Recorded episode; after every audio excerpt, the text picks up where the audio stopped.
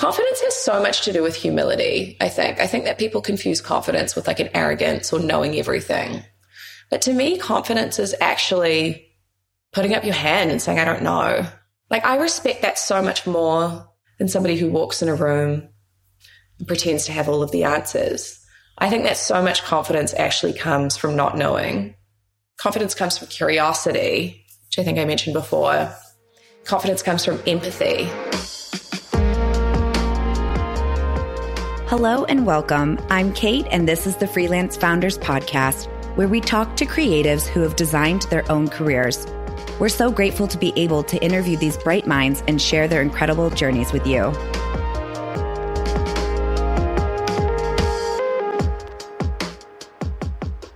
Welcome to the Freelance Founders Podcast. Today, I have the pleasure of speaking with founder of OK Real and consultant Amy Fraser. Welcome, Amy. We're so thrilled to have you here today. Hi, Kate.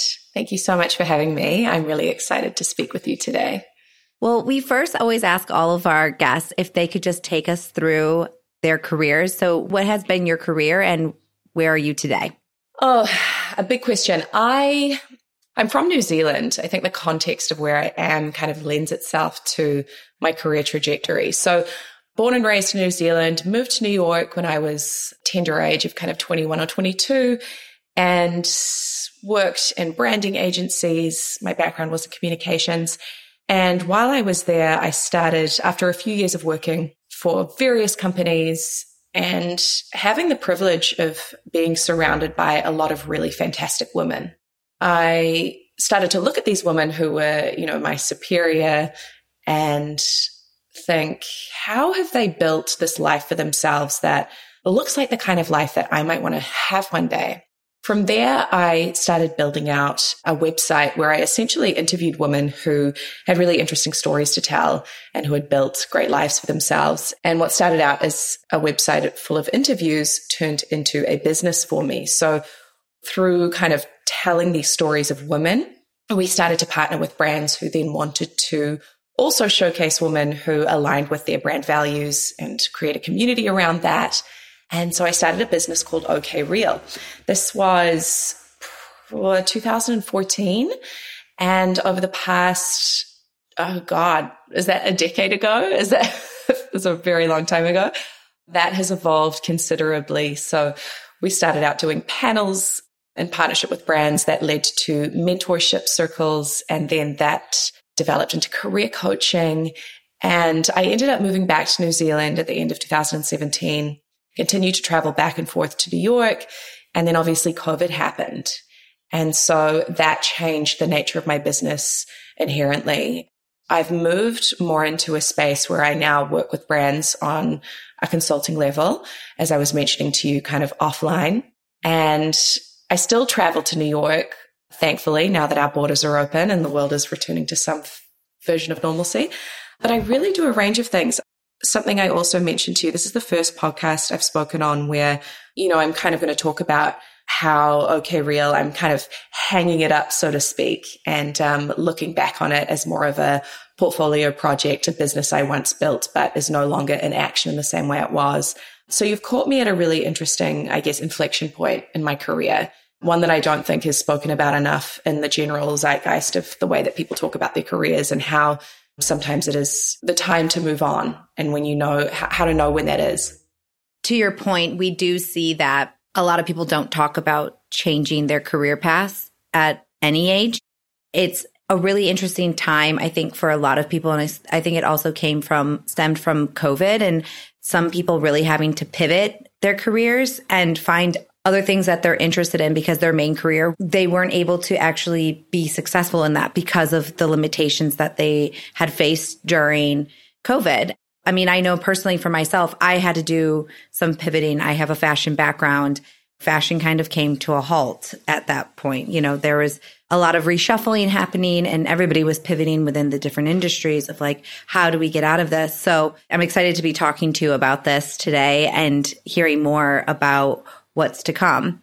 I do want to touch upon, you know, OK Real. So could you please tell us why you started OK Real and why you decided to go out on your own? Well, it really started from a curiosity. And I think something that that has taught me is that I think so often we overlook things like curiosity or an inkling or intuition that we have, especially when we, when we are younger. But it's really important to pay attention to those things that you are naturally gravitating towards. And for me, that was storytelling and it was looking at others who I respected and admired and creating a resource, not just for myself, but for other people who were in that same plight of trying to figure out what was next for them. And so it was during a time where the internet was blogs were a thing, but it was more kind of street style blogs. It was Garance Doré and um, Into the Gloss, which was all about, you know, makeup and beauty. And, and I couldn't figure out why there wasn't something similar in that vein that spoke to women's challenges and told real stories, not just about entrepreneurship, but about the things that were really difficult, about how they overcame those difficult things. And so my goal was to really provide this resource of wisdom for women and to form the world of OK Real through those women's voices. And I really wanted to help others. I wanted to help myself, but I also thought that this was knowledge that could be of use to other women in their mid 20s who were trying to figure out what kind of life they wanted to build. And so that's why I started it. And it really turned into this community of women who were not just looking to, ironically, further themselves, but also were really invested in the success of the women around them. We also happened to launch this, or I kind of brought this to life right at the point where women started to become very popular. In 2014, it was kind of the start of that wave of neo feminism that started to happen. And we just kind of rode that wave and was also at the point where brands were starting to look at different ways of marketing. So kind of in-person activations were becoming a thing. I mean, now they're, you know, everybody does events, but 2013, 2014, it wasn't such a popular way of getting through to an audience. I mean, Instagram had just really started to kick off at that point. So it was a really special time. And the way that it developed has also just completely informed everything I do now from seeing the way that women congregate and the way that women form community and how relationships are so important in your career as a woman and in your life. I really wanted OK Real to fill that gray space or speak to the space that we all kind of exist in where, you know, some of us choose to have families. Some of us choose not to have families. Some of us choose to have the big career. Some of us choose to not. And I think the media at that time spoke to women in very binary ways. You were either a hardcore career woman or you were a hippie or you were a stay at home mother or you were this. And I don't think that we all necessarily exist on those extreme ends of the spectrum. I think we have little pieces of all of that within us. And so I wanted OK Real to be, to reflect that. That's kind of the ethos and where it started and how it, and it kind of has continued in that way, even to what I do now in terms of community building.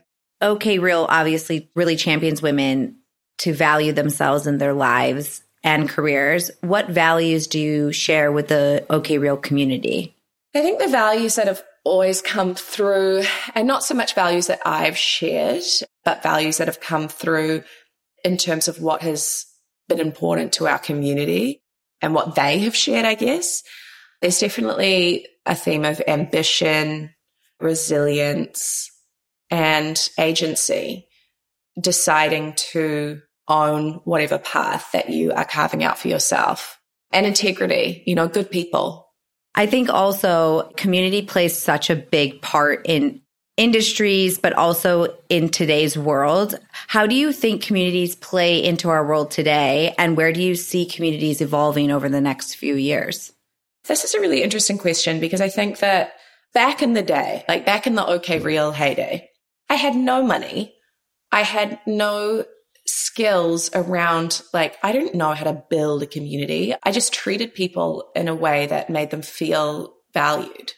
And then slowly you build that up to scale. And then what we've seen in the past 10 years, in the past decade, has been this shift from a quality group of people to obviously like a, a numbers based metric. So Instagram got really big and that became capitalized through Instagram essentially. And so everybody wanted to see those huge numbers. And, you know, I'm thinking more like this is kind of like 2018, 2017, like that era. And then I would say in the past few years that people have become more savvy around that. Brands understand that a huge number count or like following doesn't equate to engagement. So we're starting to see, you know, you can kind of see that arc and the drop and all of that. And in terms of how that's impacted the way that people interpret community today, I think people are confused. And when I say people, I think I'm referring to people who are trying to start brands and then corporates as well. And I think what your average daily, like consumer understands is that community, really great community actually starts really small and people are seeking out these different platforms and like these little corners of the internet. People don't find community in Instagram anymore. People want to congregate around niche passions or interests and they want to be surrounded by like-minded people and they don't care whether the community has 100,000 people. They just want to be surrounded by people who can help them. The tricky part here is that brands are seeing that. They're like, oh, you know, people want this niche experience, this more intimate experience. How do I provide that? And so I see a lot of conflict in the way, in, in terms of what people want and what, what is available to them. But in terms of building a community, there's no easy way. And I think you have to recognize the high touch experience that is required to build an authentic community, which is a lot of manual outreach. It's a lot of hand holding. It's all the stuff that I was doing for OK Real in the early days.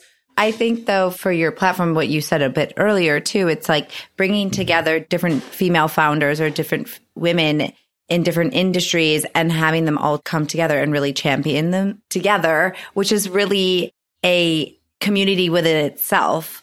I'm starting a company myself right now and I have a lot of founders that I'm working with and just like the encouragement, the like kindness, the time that they take just to get on a call with me is means so much to me. It means more than anything because that excites me having those conversations, supporting each other on projects that we're working on or partnerships that we want to do together.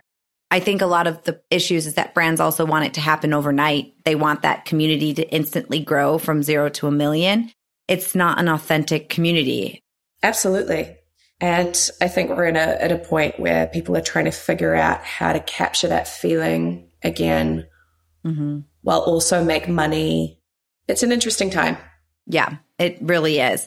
I would love to hear what were some of your biggest challenges that you faced when launching OK Real? Definitely how to monetize because I was building this like really beautiful collection of stories and voices and which took so much time. And, you know, I wasn't working with a photographer or an editor or an intern. It was just me reaching out to as many people as I could doing the interviews, recording them, editing them. It was a very time consuming thing to build. And of course, I was working other jobs and paying for this to build it. Figuring out how to make money from it was really hard for me. And somebody said, Oh, you know, the first hundred dollars will be the hardest you'll ever make. And they were right. Figuring out a structure, like a fee structure around a product that people didn't quite understand, but they knew they wanted it people would come to me and be like, Oh, we want you to help us with this event. And I'd be like, Great, that's going to be $10,000. And they'd be like, Oh, why? So creating value around really a feeling that people were trying to capture. You know, they wanted people to walk into that room and feel like, Oh, this is why I like Nike. But it's really hard to put words or a container around that when you're selling it through to the marketing manager so I think that was difficult for me. And we finally got the, you know, we got the swing of it, but it was a very new thing. People were kind of like, I know that I want this, but I don't know how much it's worth. But all of that came with time.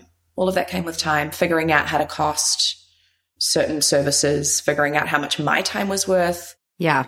When starting a new company, you do run into those blockades or those challenges because it's new for you as well as a founder you're also working through it. As freelancers, we're our own bosses. So it can be really hard for like our community, the freelance founders community to measure their success.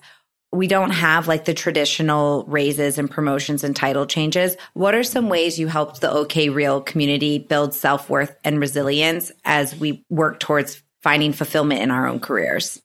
Self worth has been a huge foundational value or um, kind of catalyst for the business at large.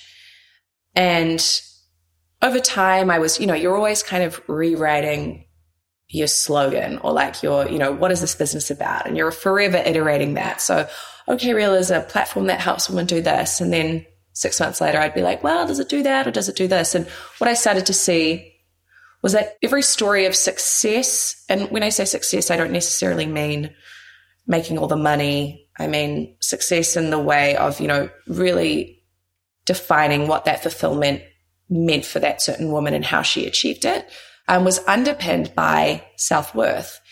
And what became really prevalent to me was that without self worth, we have nothing. So it is the prerequisite to doing anything good. It is the prerequisite to fulfilling any sort of, to having the dream in the first place. And it's the prerequisite to then fulfilling that dream. So how did I offer tools? Well, again, the story, like sharing the stories, I think that women look to other women. We've done this for generations. There's a reason why the term, you know, old wives' tales exists because we we learn through storytelling. We always have.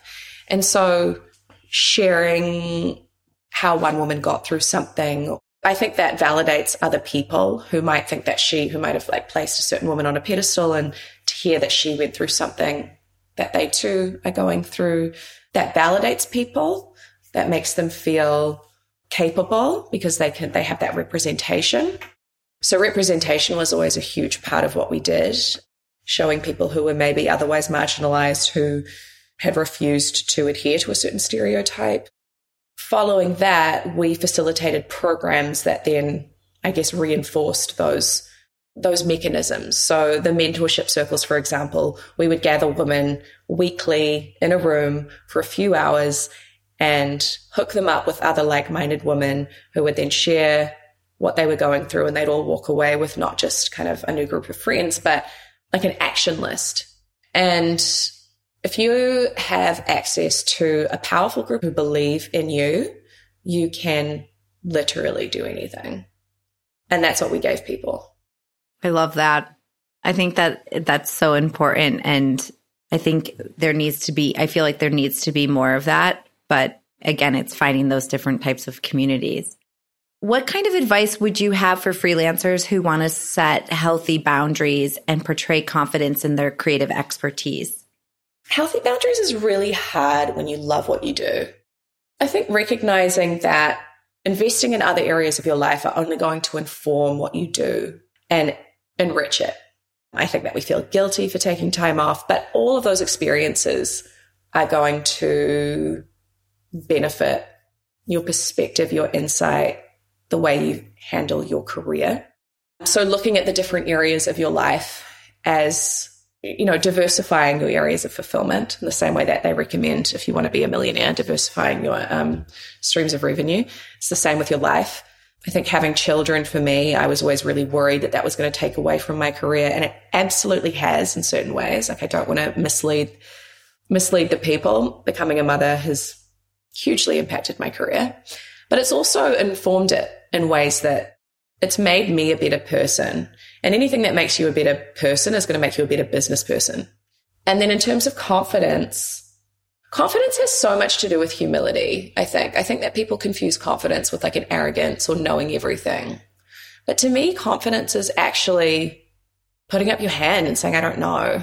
Like I respect that so much more than somebody who walks in a room and pretends to have all of the answers. I think that so much confidence actually comes from not knowing. Confidence comes from curiosity, which I think I mentioned before. Confidence comes from empathy. So, you know, looking at the person next to you and saying, like, being able to have the maturity to see a different perspective. All of that builds confidence in a really genuine way. Focus less on being this like big glitzy entrepreneur and focus more on being a good person. I would have to agree with that. I think people tend to lose the vision of why they're doing what they're doing. And they come in really trying to prove everybody wrong and not focus on why they got into the industry or why they started the business that they started because they're caught up in comparing themselves to their peers. So I do think it's so important to kind of come in that confidence is almost like a silent confidence inside of you. You know what I mean? Like you have the confidence in the sense that to your point, you're willing to come in and learn about something or you come in and say, I don't understand that or I can you explain this to me? And having that humility, I think helps you shape where you want to go with that level of confidence. And I think that that to me is the biggest reward, not about making the money or scaling this business, but having that confidence of being able to say yes or no and having that decisive trusting myself and gaining that trust, which I think definitely comes with time. You're not going to have that right off the bat when you become a freelancer or you become a founder. It comes over time because of the decisions or the mistakes that you make. Yeah. And you learn so much more from your challenges than you do from your victories. I 100% agree. I would love to hear what's next for you. What are you working on? This is so funny because I was, you know, when I emailed you the other day and I said, this will be really interesting because kind of decided, and I was literally just brushing my teeth. And I was like, you know what? I need to hang OK Real up and be like, this was something I did once. And I guess it's been brewing for a while in the way that we've got this beautiful website, which ironically we launched like the day before COVID hit. And we still partner with brands who I think want to leverage that community, but I don't post on the Instagram. I'm not operating through, you know, OK Real as a community anymore. And I think what it really comes down to is that I built that business to serve others. And the part of me that wants to hang on to it is my ego and the way that I spent so many years of my career, like building that out from blood, sweat, and tears, there's a huge part of me that's like, oh, you're just going to let it go now. But I think the shift has been, you're going to let it go now. None of it has been in vain because everything, I mean, what's quite funny is that everything that I'm doing now is essentially what I would be doing for OK Real anyway, in terms of community building. The difference is that I'm just helping other companies do that. If you looked at my calendar right now, like my work calendar, what I have on, I'm currently consulting for a company called DM. It's a tech startup based in New York, very small team of women who are building essentially a, a, a database of knowledge for women. So very aligned with what I've done in the past. Um, the beauty of this is that I've never worked in tech before, so it's a huge learning curve for me. How do you build a digital community? So very passionate about what we're building at DM. It's going to be very exciting the next six months. And I'm also working with a number of companies to do digitally based talks. So panels, all of that kind of thing, but online. And I still do career coaching. So I've got kind of scattered clients all over the world who I work with one on one and then speaking engagements and things like that. So I've got this really lovely variety of work that I'm doing right now. And it's funny because every kind of client that I get or every connection that I make all come back to, OK, real days. They seem to anyway, which is really nice. And that's, that's, I guess, what it was for. You know, everything prepares you for the next step. That's really lovely. I think too, it's really interesting for you to see just like the fact that you haven't worked in tech before. So you have your new challenge ahead of you of learning that space and teaching yourself about that world and making new connections and then also doing more familiar work of the talks and the mentorships which is and the coaching which is incredible. It sounds like you have a really exciting new journey ahead of you. I hope so. I think so. Yeah. i'm sure it will be. What advice would you give to your 20 year old self? 20 is so young. 20 is like baby baby. I would just say you're doing everything right. You're doing everything right. Don't worry. I have so much empathy for that younger version of myself. I think it's easy to look back and say, don't do this or you're doing this wrong because that's all you're thinking at the time. But I would just say you've got the most exciting, wild ride ahead of you. Like, buckle up and just keep doing what you're doing. It's all going to work out. What are some boundaries you have set for yourself to maintain a healthy work life balance? Oh my God. I, I am terrible with boundaries.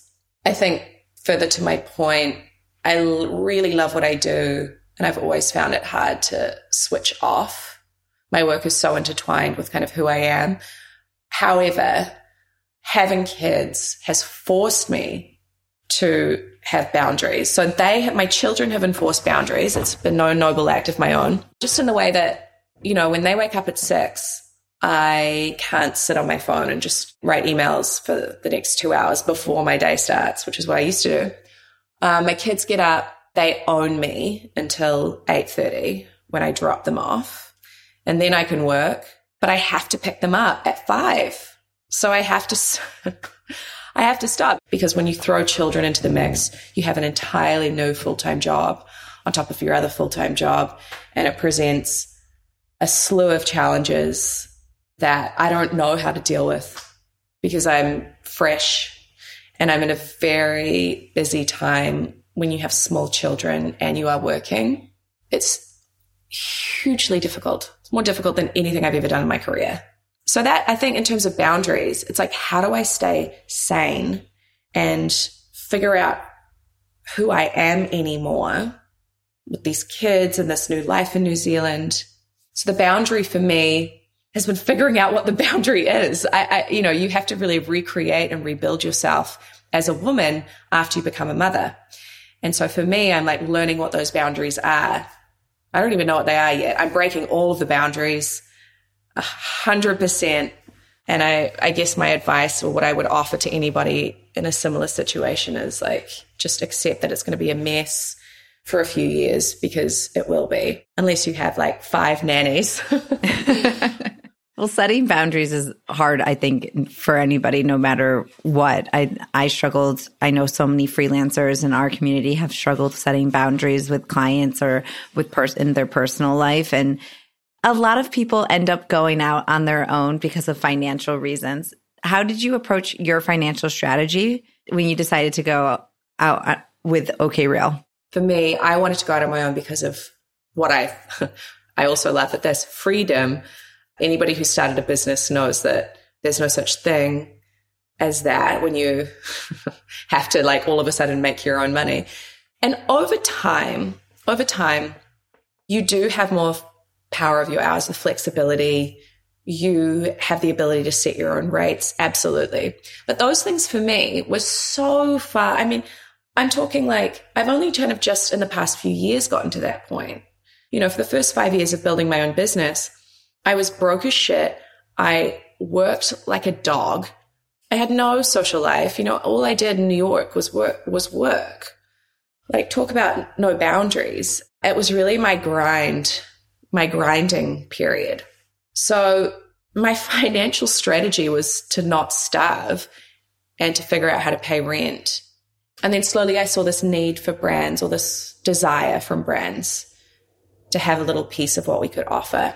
And so then I had to put a price tag on it. And so I just kind of tweaked that price tag as years went on, as our community grew. Obviously, something that really helped me, which may help somebody else, is figure out what makes you valuable, figure out what makes your company valuable. And not just in terms of what you think is valuable. What does your client see value in? What do they want? And you need to be able to name what those valuable things are. So for me, that was really hard. I couldn't say, well, it's going to cost you $5,000 for a vibe. So I had to figure out, well, what is that vibe? You know, and really break it down and really look at the benefits that were coming out of partnering with a company like ours. And so my financial strategy was based on the value I could offer others. And over time, our value grew. At the beginning, we had no value. And then you start realizing that your expertise are also worth more over time and so then you charge more for your time. It was a very intuitive process. And now I have a baseline of, okay, I need to make X amount a month. Where is this coming from? and working with people who have money, which is not always the case. I think when you're first starting out, you want to do things that with brands who can offer different kinds of value to maybe your portfolio of clients, or they might have a great connection. So now I'm less about working for exposure as the memes go, and I need to work for actual real money. but um, at 25, it was different. I'm 35 now. My needs are different. I'm supporting children. I do not have the opportunity to fuck around with people who don't want to pay me properly. We talked so much about value based pricing and how to really price yourself in our community because it's a constant conversation. Do you give yourself a raise, a 10% raise or a 15% raise at the end of every year? How do you do it? Does this make sense? Do I go hourly or do I do a monthly retainer or a day rate? These are all conversations that are still being had. And I think they will continue to be asked those because there's no one size fits all. Everybody has different skills. I really love what you said about like having that value that your client sees and being able to name those those values because we're still in a world where people don't understand the benefit of hiring a freelancer versus a full-time person. We always need to have these conversations and we also always need to support one another in in having those conversations we have a, a Slack community and we have like an advice co- uh, chat. And without a doubt, we have so many questions around the pricing conversation. Or, you know, we have people who are new to the community and just gone freelance or are about to go freelance. And they always ask, like, how did you set yourself up before you went freelance? I didn't do it the proper way at all. I was working, I was living in New York. I was working like one full time job and freelancing on the side.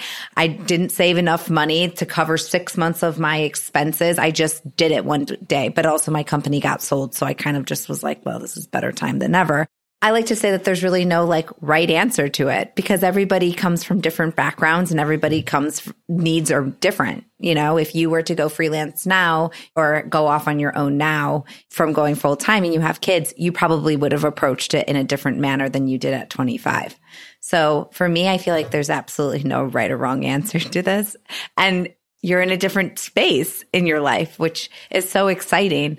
And also, you know your worth now more than ever. And especially now that you have two children that you pay for. So it's really interesting to hear that because we are our group is you know evolving to having families as well and and it's a really mm-hmm. interesting conversation to have around around family and starting families I imagine that your demo is kind of in the bracket below me. And I think something that was so jarring is when you do introduce children to the mix, is like you actually have to pay to go to work. And I still can't quite get my head around that. You know, you have to pay somebody else. If you want to go to work, you have to pay somebody to look after your kids. I mean, there are so many discussions now, especially after COVID and women bearing the brunt of, I think, a lot of the unspoken invisible labor that women do came to the forefront in the past few years. But if anybody wants to talk about what it means to have children when you are also working for yourself, I have a lot to say about that. My last question for you, Amy, is what is one piece of advice you would give for anyone starting their own company? My logistical advice is to get a good accountant. Don't try handle that yourself. And my more philosophical advice I'm not going to say anything groundbreaking here. This is really mundane, run of the mill advice, but trusting your own intuition and knowing knowing that you know best. I think that when you're starting out, you will have so many people tell you what to do and you you will be seeking other people to tell you what to do as well. I know that I did. You have to find that balance between taking people's kind of wisdom on and not assuming that your direction is always going to be the right one. But at the end of the day, if something does not feel right, pay attention to that. And I think there are so many ways that I could have, you know, taken the business or people told me to do this or suggested like, oh, you should do a paywall or you should do a thing. And anytime it just like didn't feel right, I said no. So you might not always know the right thing to do, but you'll always know the wrong thing.